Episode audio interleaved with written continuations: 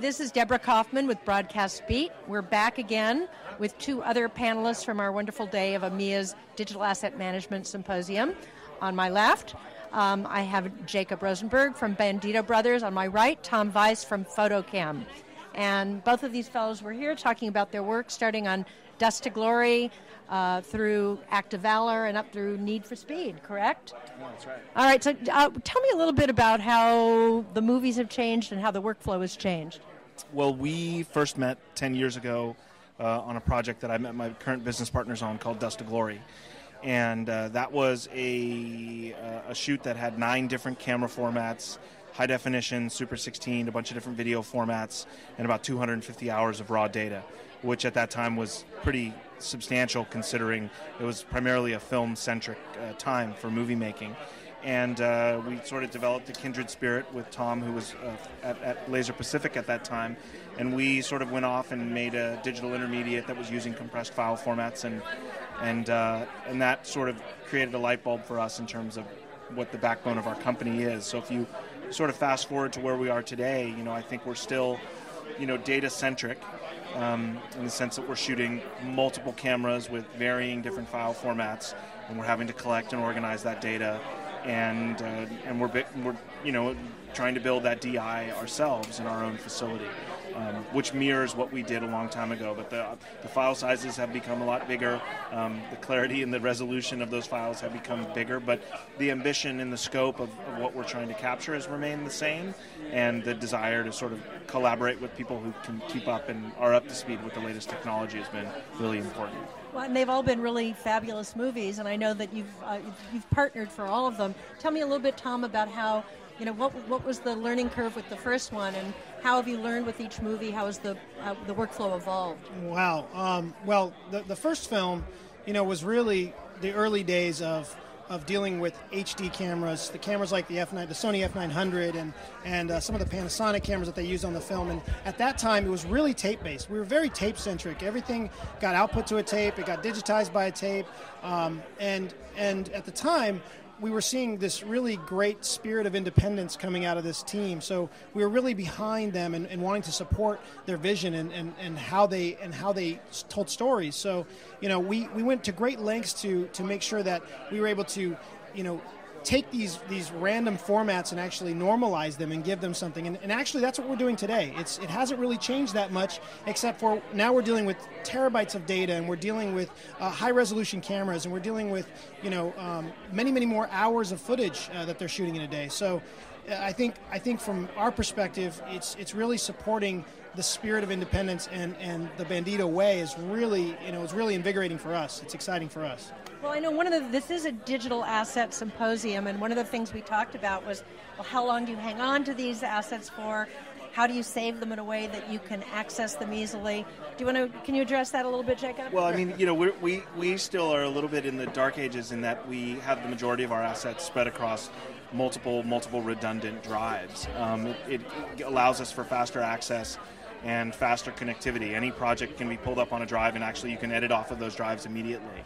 Um, so, you know, some of our higher risk or uh, more valuable assets are in long-term storage and secured in different ways, but primarily we're still drive-based for storage, and obviously we have massive RAID systems that are always on that have the majority of the active assets or have assets for a set period of time that need to be live and need to be sort of on that RAID environment how, how searchable are these assets? You know, again, I mean, they're they're they're easily searchable, um, but there's no, you know, a giant uh, Excel type of or you know search uh, keyword uh, t- type of mechanism for that. I mean, what, the tool that, that Tom and his team developed, uh, NextLab over at FotoKem, is, is, something that fits perfectly for us on a show by show basis. Um, but in general, you know, we're, we're a production services company. So we're working with content and delivering content the majority of time. When we get on a big feature film, we had the infrastructure like NextLab at our facility actually while we were doing the project so that we had the ability to search and get that data as we needed to. Um, but that bigger search infrastructure, we have the deliverables for the commercials, but we rarely need to pull up the raw footage a year later. Well, that, that, that really is to the point because you're involved in the production. I know you said you'll keep those assets live for a very long period of time. But it, it does kind of bring up the question. You know, NextLab is so amazing for as a production tool for you know the editing and the everything you need to do with the production Mm-hmm. assets. Is there any interest or, or possibility of expanding that into kind of a more live archive digital asset? So that's a, that's a good question. Um, right now, we are actually supporting productions where NextLab lives well beyond production. So you'll have instances where a NextLab system goes into editorial after they've shot all of their, their content, and they actually use it as a tool to track all their assets, to go back and do visual effects pulls, to go back and do conform pulls. So we are going into th- that realm of, of a true asset manager for, for a given project. And for us, we, we typically do a, a three-tiered approach for storage in, in, in our deployments. It's typically fast, you know, high-speed uh, uh, storage, SAN-type storage first. That's our tier one. Tier two is a NAS-type volume that has, you know, it's really thick and has, you know, hundreds of terabytes of space. And then a tier three is obviously that long-term LTO archive. So that's our approach, and that's what we have to do to protect ourselves and to protect our customers' assets. But but beyond that, we are really becoming the hub of all this data for for production through the whole life of their of the of the film. And do you see is FotoKem going to become a home for the long-term storage? I mean, I, I don't know. You know, there are, there are so many companies out there that are vying for that uh, with the studios directly. Um, I know that we are going to be a jumping off point for a lot of that, and, and we're going to make sure that we are, are relevant and that we're able to actually feed relevant data and information into those asset managers in the future so that it's not just disparate content that's coming on LTO drives. There's meaning to all that, that data. right. Otherwise, it's it's not useful, right? That's right. And and I know that you were talking about how there's you know the media, the amount of data is just increasing by leaps and bounds, and of course then there's 4K and high frame rate and high you know Oh, dynamic ster- range. Stereo 4K, stereo 6K. Forget it. Like those files are that a, a film, a stereo 6K film would would just be a multi, just so much bigger than anything that most production companies would be used to handling. You'd have to ease into that, but if you were dropped into a project like that, you'd be drowning in seconds.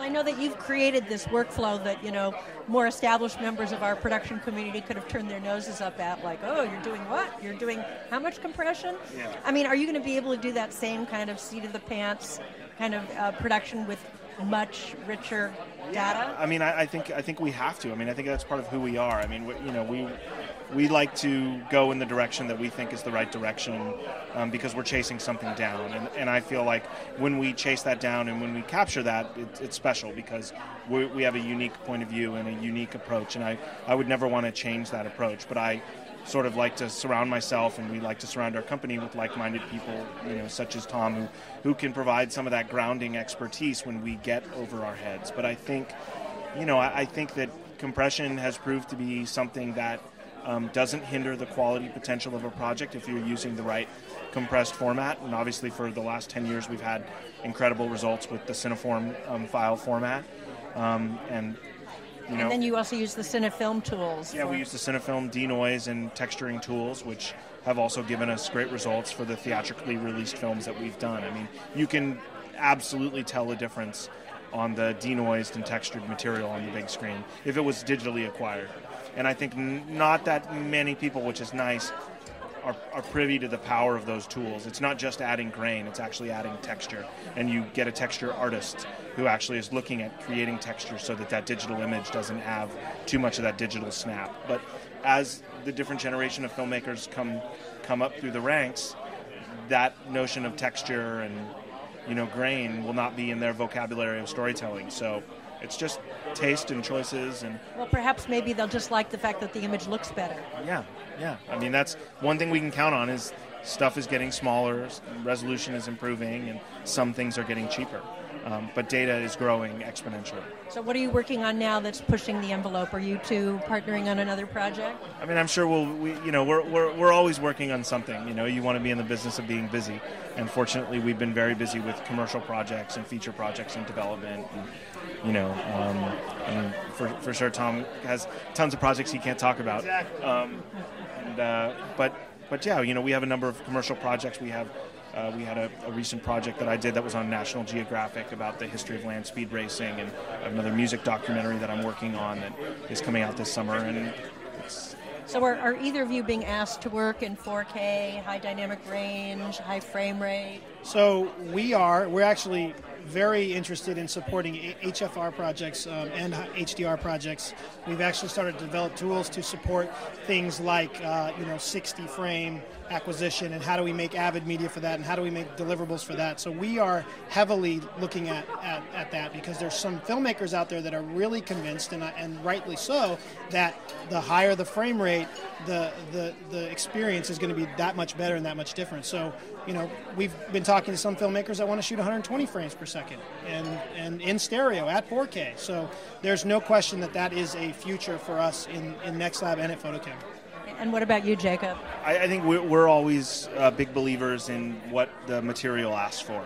And I think if there was something that required uh, hyper realism, you know, we would look at ways to achieve that, one of them being high frame rate. Um, I don't, you know, we're, we, while we do and em- embrace digital, we still love film. You know, we still love that aesthetic. Um, we're not afraid of stereo or any of that stuff. It just, I think the material has to ask. When you envision the material, has to be that way. But there's nothing specifically that I could say. Yes, that's what we're doing. But we have the infrastructure and we have the the support and we have our our VFX post company, Cantina Media, that has been doing a ton of visual effects work and dealing with stereo work and high frame rate work and and working in high dynamic range environments and so forth. So, we're, you know, we're, we try to be prepared for whatever, right? The luck best fits the man prepared for it. So. Well, I'm looking forward to the next project that you, you two partner on. I, I know it'll be fantastic. And the rest of you stay tuned for our next interview from the Digital Asset Symposium held by AMIA in Hollywood.